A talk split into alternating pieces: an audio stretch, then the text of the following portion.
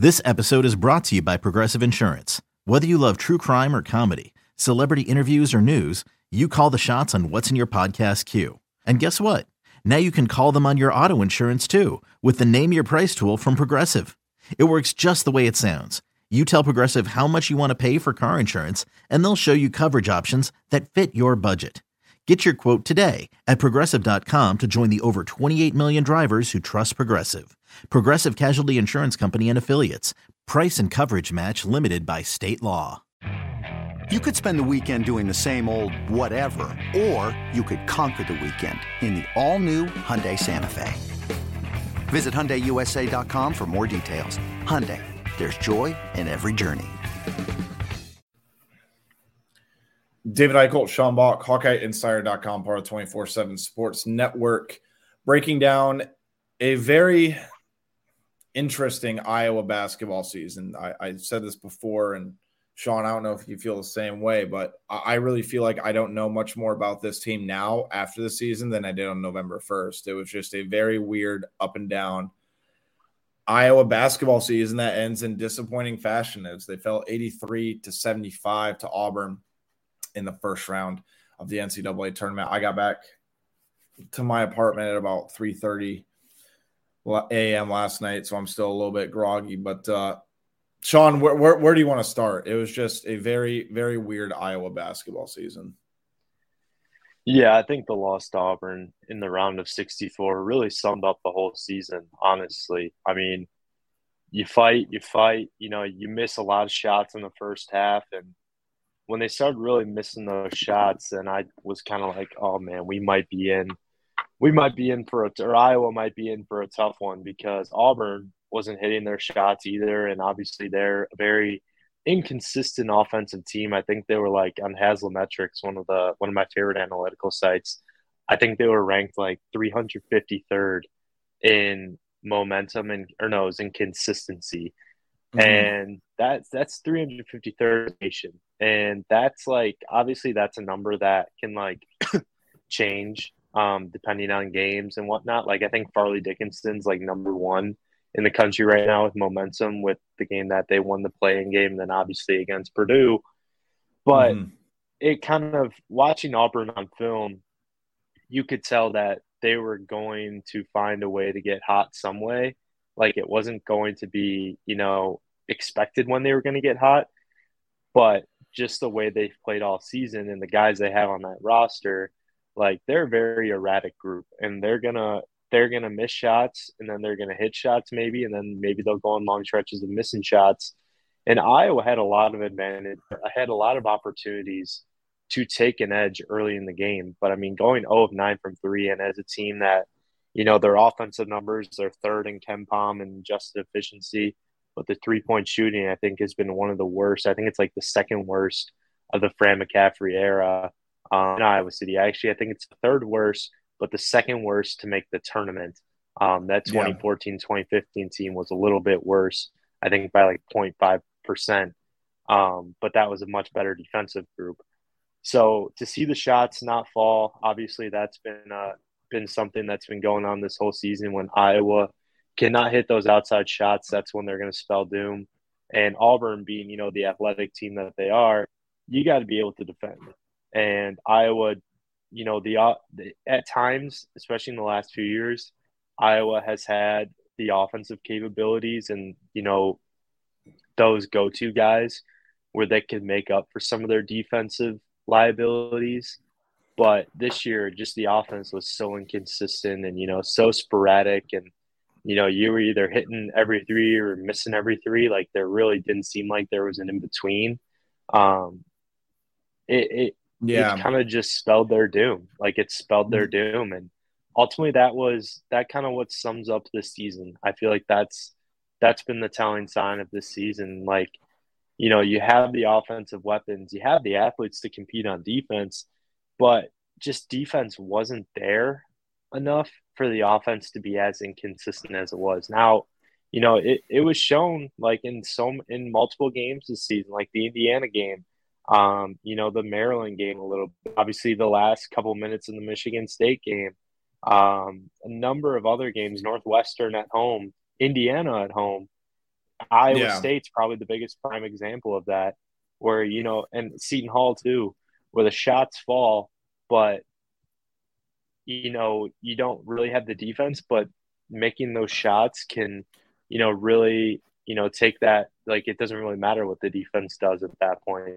This so, was one of the worst you know, that, defensive teams in the Fran McCaffery era. Like, and it's crazy because on paper before the season, Sean, we said that this could have been one of the better ones. And uh, again, on paper, it probably should have been. But between that and the road and home shooting splits, it was just a very, very strange team for what we thought they would be on paper. And it's even more interesting when you talk about the the inconsistent offense. Like this is still a top five offense by KenPom, but even that's not going to be enough to overcome the other team's the, the team's shortcomings, which, in my opinion, were consistent guard play and defense absolutely let them down down the stretch. Yeah, and I think with offense too, like I think with when the shots weren't falling, Iowa had a guy like Tony Perkins who could get to the rim at times. But that, you know, when the shots weren't falling against Auburn, that's a bad matchup, I think, or at least not a bad matchup, but you know, more of a fair matchup for Tony Perkins given the athletes that Auburn has, and he wasn't able to do the things that he could do to maybe, you know, spark the offense in a way or give Iowa a second option. So, you know, when the shots weren't falling against Auburn, then that's kind of where things really went spiral. Um, and obviously, Auburn caught fire in the second half. They were able to hit a couple shots. It felt like I think they hit like four or five three pointers in the first five minutes of the second half before Kris Murray knocked down one. Um, and that really that built that lead to about like 13 or 14 points. Um, and the Hawkeyes really, I mean, had chances to come back and you know could have hit a couple of shots, but you know, like I said before, just the inconsistency of this team on both ends of the floor. I mean, defense, I get it. Like I know we'll talk about it more later. Like mm-hmm. the past few, like defense, it is what it is at this point. Um, but you know, my biggest thing, I know coming into the season, one of the concerns was shooting, but I was just kind of, I mean, it didn't help that Kris Murray was kind of hobbled. He hit a couple big shots though against Auburn in the second half. Payton Sandfort, you know, Fran's going to give him the green light whenever, but some of the shots that he was taking were kind of, you know, desperation type shots. And I think that was kind of a, you know, yeah, not not necessarily a positive, but you know, I, I just think with this team, like I, I didn't think they had the shooters to, you know, be as good as they were with the Joe Wieskamp, CJ Frederick team. Yeah. But I thought it was enough to be, you know, reliable and when you need to hit an open shot, but also have guys that could take, you know, defenders off the dribble and, you know, cause penetration and get into the lane. But they just really didn't have that against Auburn, which I think made it a tough matchup when they weren't hitting those shots. It's, I think, a couple things. One, I mean, I, I, tweeted this during the game, just being up close watching Iowa's offense. So, I mean, Iowa's best offense against Auburn was Payton Sandfort just shooting whenever he got the ball, especially down the stretch when they got down 17. And and for me, I think you take that 10 out of 10 times because Payton Sandfort was actively looking for his shot and he was being aggressive. And I would argue there were a couple players on Iowa that weren't as aggressive as they probably should have been. And Auburn's balance was so, I think it just overwhelmed Iowa. I mean, they had six players in double figures. Broome had 19, and he was all he's cracked up to be. I mean, I thought he played absolutely outstanding. I mean, 19 points, 12 boards, five blocks inside. I mean, he's a very, very good player. Bruce Pearl teams are always tough as nails, but this is something that's going to be something we're going to talk about throughout this offseason. And I've been critical of this before, and I think you have too. Iowa's zone rotations make zero sense to me. You just watched when they play zone compared to other teams. The amount of ground Iowa expects their big men to go from corner to corner to close out is crazy. I think Iowa's closeout ability was awful this year. There were times where they just run up, they wouldn't even put a hand up. So you may as well not even run up to them in the first place because they were going to pull the trigger. Auburn was a 31% three point shooting team throughout most of the year. I think over the past month, month plus, they they upped it to 38%. And in that second half, they just got red hot. And again, they were good shots. Some of them I thought made very difficult shots, but again, Iowa's backcourt consistency just is not there. And you look at March, you look at elite guard play, like Iowa just does not have that right now. They don't have the consistency. I think if you get good Tony Perkins every single night, I think he's certainly capable of it. I think he can be a menace on both ends of the floor. We've seen it, but the consistency is just not there. Um, and I think that's what's going to make this offseason very very interesting. And that's something I want to start diving into as well. I think we've touched enough on this game. I think a couple things before just to wrap up my thoughts about this season. Connor McCaffery, I I think it was cool that he got a nice ovation from the Iowa crowd when he intentionally fouled out. Got to share that moment with Fran on the sideline. It gave a very good interview. I'm very interested to see what his next stop in his coaching career is going to be because I know he's going to become a coach. I'd be very, very surprised if he stays with Iowa. I do not expect him to stay with Iowa. Um, and I don't think people should either. But if he ever came back to Iowa, I think people should be happy. And I think you need to give a big hat tip to Filip Rebraca. I mean, what his growth from year over year to do what he did last year and to come out and be a third team All Big Ten player this year was outstanding. I think his leadership was stellar. I think he was consistent this season. And it was just really cool to see him especially Sean since he took over impossible shoes to fill. I mean, he he he took over Luka Garza in his role, and Luka Garza, arguably the best player in, in Iowa history, of the statistically best in Big Ten history, and to do what he did this season, I think you need to give a big hat tip to him. So that'll be cool to see. And I think the final note, which is I think we need to talk about for anyone who thinks Kris Murray is coming back, t- take off the the black and gold sunglasses. He is not coming back. Uh, Fran says very likely he departs. Kris Murray said he's going to take a few weeks to reflect on it. But if you look at the mock drafts and everything, there's no reason why Kris should come back for another season. I think he's a projected late lottery pick right now. He's a for sure first rounder. It uh, it's going to be very interesting to see where this team goes next year offensively, and I do think that Payton Sandfort needs to be the focal point of it. Yeah, one hundred percent. Um, Payton Sandfort, I think Patrick, we've kind of seen that, you know, his identity is probably more as like a number two or number three guy, maybe even a number three guy. I mean, you'd love to see Tony Perkins take that next step as a scorer. I think he can be that. Payton is the one that I think is going to have to, you know, be be a little more, you know, off. I mean, obviously he's probably as offensive focused as it comes, but one that needs to be a little more well rounded offensively. Yeah. I think he was more of that this season. I really like to see how he could attack the basket a little bit and, you know, had a good touch on a couple of drives. But this just goes to show, you know, how tough the Big Ten or how tough that adjustment to the next level is when you're a shooter. I mean, Payton was I think like a 43% three point shooter in high school. And, you know, everyone kind of expects him to shoot that same percentage in college. But it's like, you know, the scouting reports and like the attention to detail that opposing coaches have and, you know, the access yeah. that they have and the athletes that they have, that makes it really difficult when you're a shooter to get really good open looks. So, I mean, mm-hmm. this year Payton actually took a step back with his three point shooting percentage overall. But I think what was really encouraging was he shot 39% from three in conference play. And that's a pretty good mark. And if you can stay around that mark and maybe even get up to 40 or 41 and also improve, you know, how he's able to, how he can take guys off the dribble, then I think that's going to be really important for him in his next step. Um, you know, I think he's got to find ways to, you know, maybe some of those fadeaway threes. I know he can hit them. I've seen him hit them many times in high school. Yeah.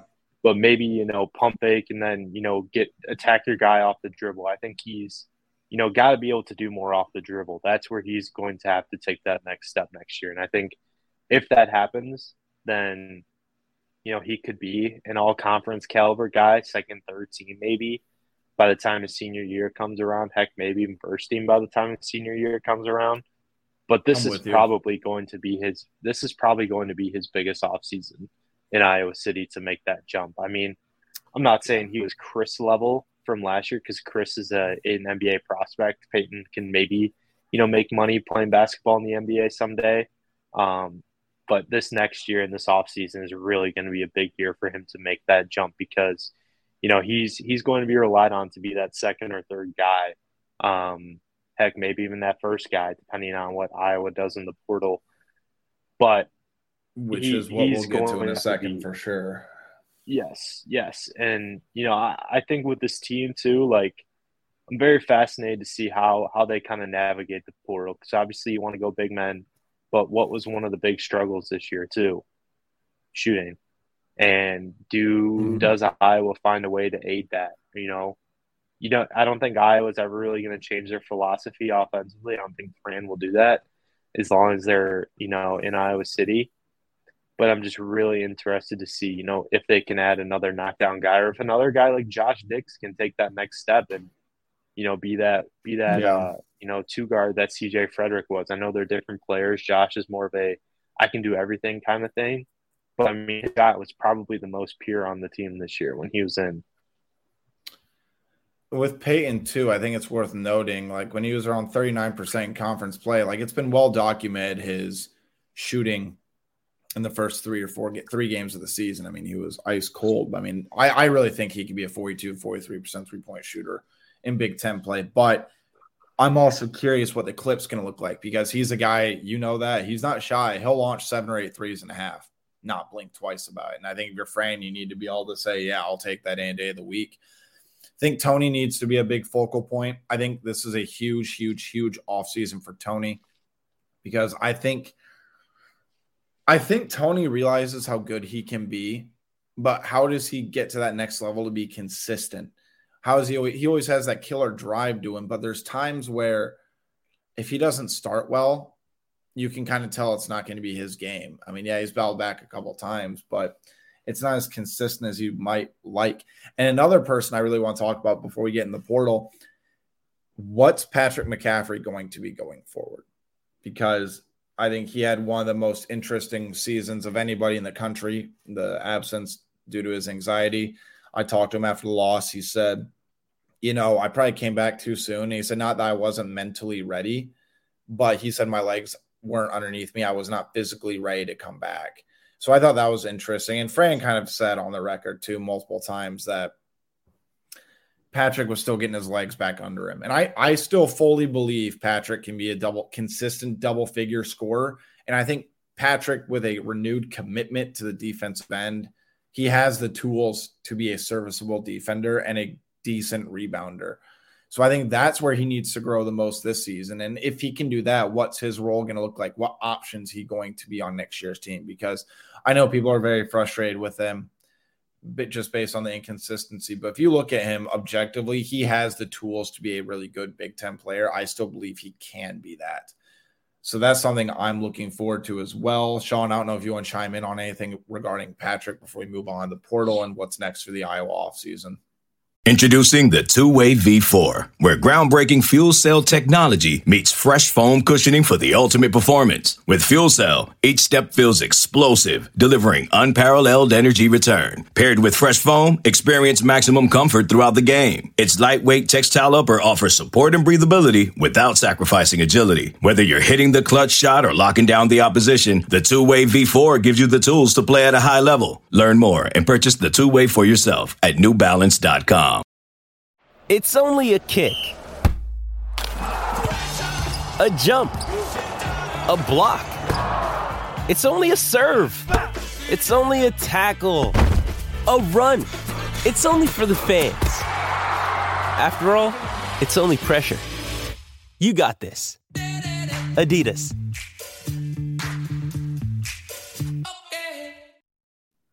Yeah, I was crunching some of the numbers yesterday when I was putting together my uh, off-season primer thing, and one of the things that really stood out to me was, you know, Patrick before he took his leave of absence scored in double figures 10 of 14 games. But afterwards, yep. the only time he scored in double figures was the Indiana or the uh, Nebraska game where he hit those six three pointers and was staring at Robbie Hummel. Um, so yeah, I mean, I, I know he's capable of it, but you know, what does that look like? Like, defensively, yeah. I think he needs to improve a little bit, and that's obviously something that he would probably suggest. You know, I mean, he's a great teammate. You know, great personality. You know, could be kind of a glue guy with you know his his personality, um, which is really important for a team. And but also, you know, yeah, what is what does that look like with him as a scorer? Like, can you have him on the floor, you know, in his scoring role, but also, you know, depend on him defensively. Now I know everyone's yeah. going to have, you know, a uh, you know, a deficiency when they're on the court. Not everyone's good at everything. But, you know, is his offensive upside and his offensive scoring ability enough to keep him on the floor consistently, you know, sure. with the with kind of what the struggles he has on defense. And I'm sure he would admit that too. I think Patrick's very self-aware of his game, and I don't, I don't, think people realize like he's very intelligent about basketball. He understands the flaws of his game, and he's very transparent with the media about what he needs to do. And again, that's just based off me talking to him about his last offseason. So I think people will be surprised to do that. Now, what's next for Iowa basketball? As you and I both kind of mentioned, this is I think one of the most critical off seasons in Fran McCaffery's era because Sean, maybe maybe I'm deluded Maybe I've maybe it's recency bias, but the temperature around Iowa basketball is as hot as I've ever seen it. At least since I started covering this team, like the frustration has boiled over from fans. I think they're so desperate to get back to a Sweet 16 that literally nothing else matters. And I understand it. And I think people are just so desperate to get back there and I think it also involves, you know, people putting out crazy takes. Like Kris Murray should come back for another season. He's not ready to go to the NBA. The guy's a projected lottery pick. Like if I'm if I'm Kenny and I'm telling Kris, pack up your stuff, we're gonna go get the money because he will be getting paid. And Keegan's success is only going to help Kris. Yes, they're individual players, but there's a, it doesn't hurt Kris's stock with how Keegan's performing in the NBA. And Kris, Kris had a really, really Kris good season. a lottery? Is Kris a lottery? Is he like top 25, top 20? Based on who I have talked to and stuff I've read, he's projected anywhere from 12 to 15 right now. I don't hmm. know if they'll stick. And I think things are going to obviously fluctuate when workouts come into play and everything. But Kris is going to be a guy that I think works out very, very well. I think he's going to go top 20 at least. I don't know if he's going to be a lottery, but I think it's very safe to say he'll go top 20. I think there's just too many intangibles there. He's a 3 and D kind of guy. Um, but again, that that also what does that mean for Fran in the portal? Because I think Fran fully is fully aware, Sean, that he needs to go all in on the portal this offseason. There was a lot of frustration last offseason. People said Fran wasn't trying. Fran was trying. I think the NIL aspect really, really messed up Iowa. I think they're going to correct that this offseason. I think that's going to be a big focal point. I mean, for example, if you look at what Iowa's trying to do, I think they put this out a couple months ago, but I'll re up it. The Swarm's putting together a basketball event in Dallas. It's like $2,500 a person. You get like pregame happy hour. You get a sweet ticket to the Mavericks game when they play the Kings. You get to meet with the Dallas Mavericks CEO. You get to talk with Fran McCaffery, and then you get meet and greet with Keegan Murray after. So I think we're going to see more of those type of events happening this offseason and in the coming months to help generate that additional I don't want to say revenue, but the additional money for NIL and, and continue to spread the word about the swarm. If people are interested in that, be sure to check out the swarm's website. I'm sure people are going to start retweeting that as as the event gets closer. But I think Iowa's going to attack the portal. I think there's no choice but to attack the portal. But what are they going to focus on? I think they're going to get at least one big that's going to come in and start because, with all due respect to Josh Ogundele and Riley Mulvey, Sean, we just haven't seen the development. We haven't even seen them on the court at this point. I'm not saying it's impossible for them to make those strides, but the chances aren't looking good. And I don't think at this point you can bank on it. So I think Iowa's going to attack the portal hard for a big man. But then the next question comes into play do you go after a wing or do you go after a playmaking guard? And I think Iowa needs to take a very, very close look at getting that game breaking caliber point guard that can help run the show. Because when you get to this point in the year, guard play runs everything. That's what's going to win games. And I think Fran knows that. But will Iowa have the NIL funding to be able to go do it? I think that's going to be the biggest question mark because if you look at Fran McCaffery's offense, you're going to get your numbers if you go to Iowa at the end of the day. You really are. Yeah, I think the the knock that some people have is it's just that it's Iowa. Like Iowa, I know people give me grief for this, but it's a tough place to recruit. Like, yeah, you know, there's not it's not a basketball tradition I think a lot of people are familiar with. Um, obviously, the NBA aspect has become a little bit more appealing. Like Iowa's not an easy place for, you know, Northeast people to adjust to, and you know that's why probably a lot of the roster is made up of Midwest guys. Um, you know, there's a couple obviously guys that are in other from other parts of the country, but that's why you see a bulk of you know the in-state guys staying home if they're if they can play at that level. So yeah, it's uh, I I wrote something before the NCAA tournament. Um, obviously, Iowa's already been tied to Belmont transfer and Iowa City native Even Brauns. Um, I think the Hawkeyes are in a good spot there. You know, I think obviously scholarships like there's always attrition, but then again, like remember especially with NIL now, you know, never really count scholarships on paper. Like yeah. one way or another, like things are going to work. Yeah. You know, obviously we have the scholarship chart and, you know, people look at that and freak out about, you know, the roster and, you know, how, you know, they can fit all these guys on the team, but they'll, they'll figure it out one way or another. Um, so back to what I wrote, I said, obviously a big, um, you know, maybe another big as a backup guy. I think Brauns could be that if he ends up being, you know, a Hawkeye. I think, uh, you know, potentially a wing, but I like what Iowa has with Payton and uh, Patrick. Yep. And then, you know, another true point guard. I mean, Brock Harding come maybe not a true point guard, but a combo guard. You know, we'll see what happens with, you know, the attrition on the roster. I think that's kind of why the staff has been waiting to, you know, see what kind of guys they want to target because yep. you know they don't know what the roster is going to look like in a couple weeks. So obviously, a big the big man is one that has to be addressed, whether or not Riley and Josh are on the team. Um, and then, I mean, I guess we'll see what happens. You know, I think a wing maybe maybe is probably going to be the second most valuable right now. But then, you know, say one of the guards leaves. I'm not saying that they do leave; they will leave. But just say one of them does you know, I think that's something you got to address too, for sure. Yeah, and again, it, we we've talked about this, and this is kind of my stance on it. I hate speculating on players transferring. I don't think it's fair to the player. I don't think it's fair to the program and the coaches, to be honest with you, either. But given the way college athletics is going right now, I would say do not be surprised by anything that happens and that's not me speculating or suggesting players are going to leave, but roster attrition in college basketball, especially, is very, very normal. The player only meeting, the player and coach postseason meeting, I believe, are going to take place in a week or two. I don't have a specific date on that, but again, with, with the portal being open, with Iowa season ending, Fran's to want to get this figured out very quickly.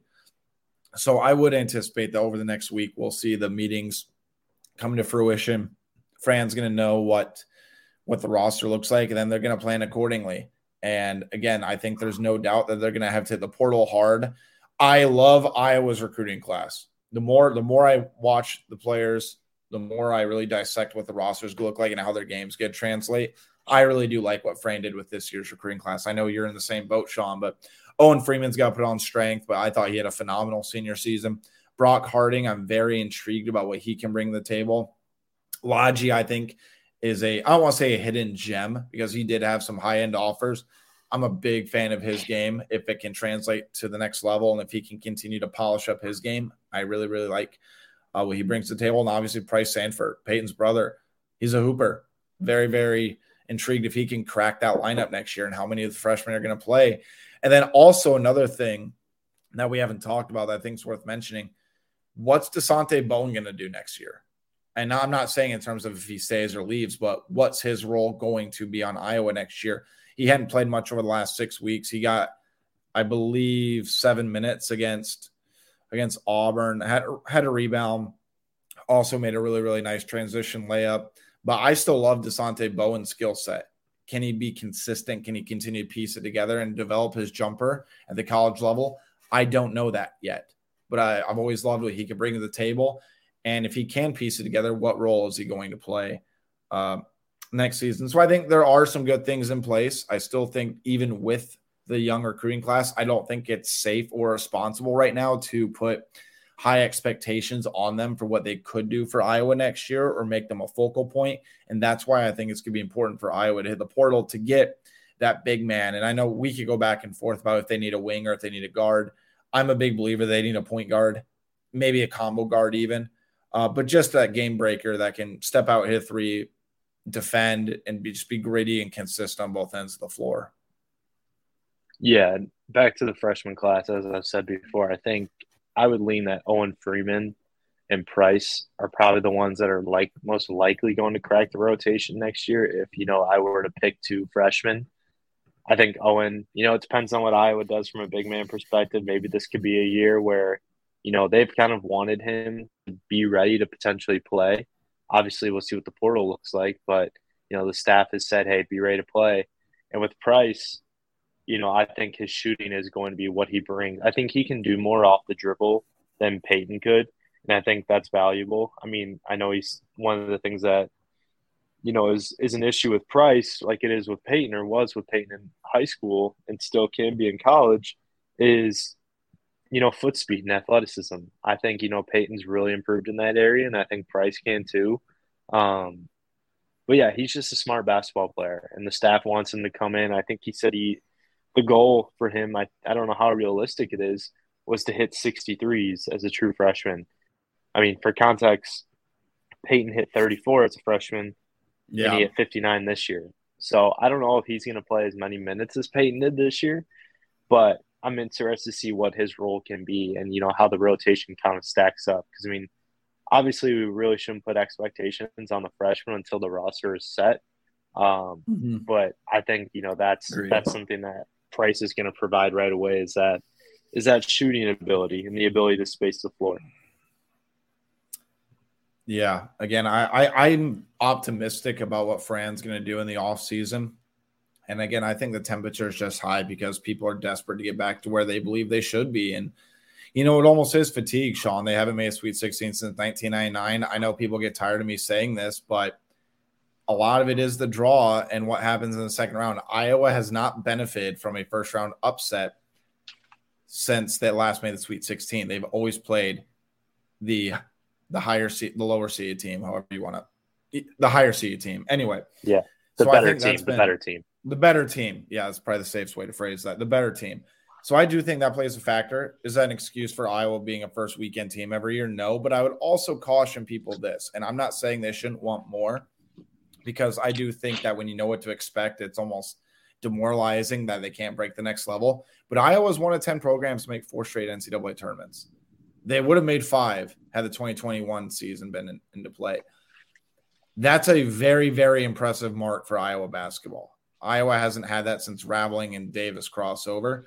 Um, Iowa did not win 20 games for the first time in five years. They ended the season on three game losing streak. I think a lot of people are are a little bit upset about, you know, just demoralized more than anything. But I think you look at the way the roster shapes up next year. I think you look at if Iowa can attack the portal and get good NIL funding. I think the development speaks for itself, and people don't like to hear it.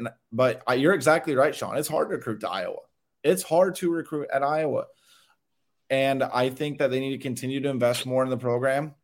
And with the way the college landscape's going, NIL is going to be at the forefront of the conversation.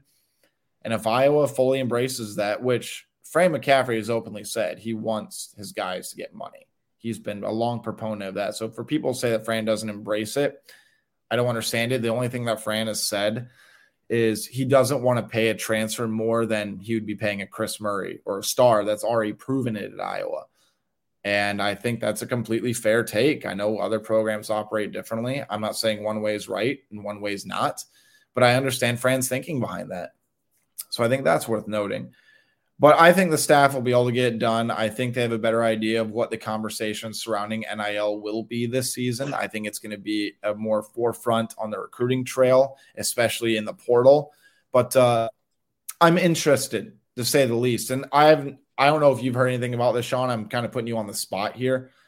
Jamison Battle transferring from Minnesota. I know he uh he's looking to go pro, but there's some Iowa ties with him. Patrick McCaffery played with Jamison Battle uh on the AAU circuit for a season on what was an unbelievable team if you actually go look up that roster. But uh, if you're talking about getting a scoring wing, put Jamison Battle in the Iowa system, I think he'd flourish. Yeah, I don't I don't think that would be a bad option. I haven't heard anything exact there. Um, but I'm sure I mean Fran called him JMO, I think in a press conference a couple years ago. So obviously there's a, a relationship there and that could play a role. But you know, my my thing is like if this is kind of taken away, I don't know how are, are we still going like pretty serious or are we wrapping this thing up? Because Tobin Anderson just came on my Tobin Anderson just came on my TV, and I'm wondering how many fans this offseason are going to be like, "Hey, bring him home, bring the churro, the, tr- the churro." I don't, I don't, I'm not an Iowa kid, so I don't know how to say it, but bring the yeah. I-35 alum home. Dude, it's it's crazy. It so it's yeah, crazy it's how nuts. much how much one like win in the NCAA tournament can just totally put you on the radar of other you know, college coach or college programs. Like, I think some people on Twitter have already mentioned like Anderson potentially taking like the Providence job if Ed Cooley were to go to Georgetown or something. Yeah, and then I think uh, didn't Rick Pitino just get hired at St. John's? Didn't they just finalize that deal? Yeah, I think I think John Fanta reported. I think there was a report that he took the St. John's deal, which I I texted a few of my buddies. I was like, "How quick does Rick Pitino take another job after yeah. this UConn Iona game? How quick is he, you know, taking that job? So, yeah, it's uh, I, I love college basketball, man. Like the off seasons. I mean, I know the portal is crazy, but I mean, this time of year, and I, I just think it has a different, you know, flavor to it than you know, college yeah. ball obviously is is king, but college basketball, man, like I'm excited for the off season. It'll be a it'll be a good time. Yeah, it's it's gonna be interesting. And by the way, Pitino was probably after the handshake with the head coach. He probably got on his phone, sent his text to his agent, and said, "I accept." That was probably yeah. that's probably what he did. or, or he accepted it, or he accepted it before the game even started. Yeah, he just said, "Hey, just whenever we lose, I'm out." Yeah. yeah. but Honestly, uh, I could see that happening but no, this will be a fun off season to cover. I know again the temperature's high and people are frustrated, but given all the storylines and the the potential roster attrition and what Iowa needs to do next year, I think this is gonna be a very fun off season. And we're gonna have a lot to talk about. So stay locked in. The HawkeyeInsider.com, part of 24 7 Sports Network. Be sure to follow us on Twitter at David Eickholt at SBock247, and at Hawkeyes on 247. Get 30% off an annual subscription to Hawkeye Insider today. And uh, it's gonna be a fun next couple months. We got spring football on the horizon, so our coverage is there. There is no off season at this point for us, but uh, we love it, and a lot of spring football storylines pay attention to as well. So, until next time, we'll uh, we'll talk soon. You ready for this? Yeah. If is the most original and heartfelt movie in years. Magic like this comes around once in a lifetime. This Friday, experience it with your whole family. Can we do it again? If, rated PG.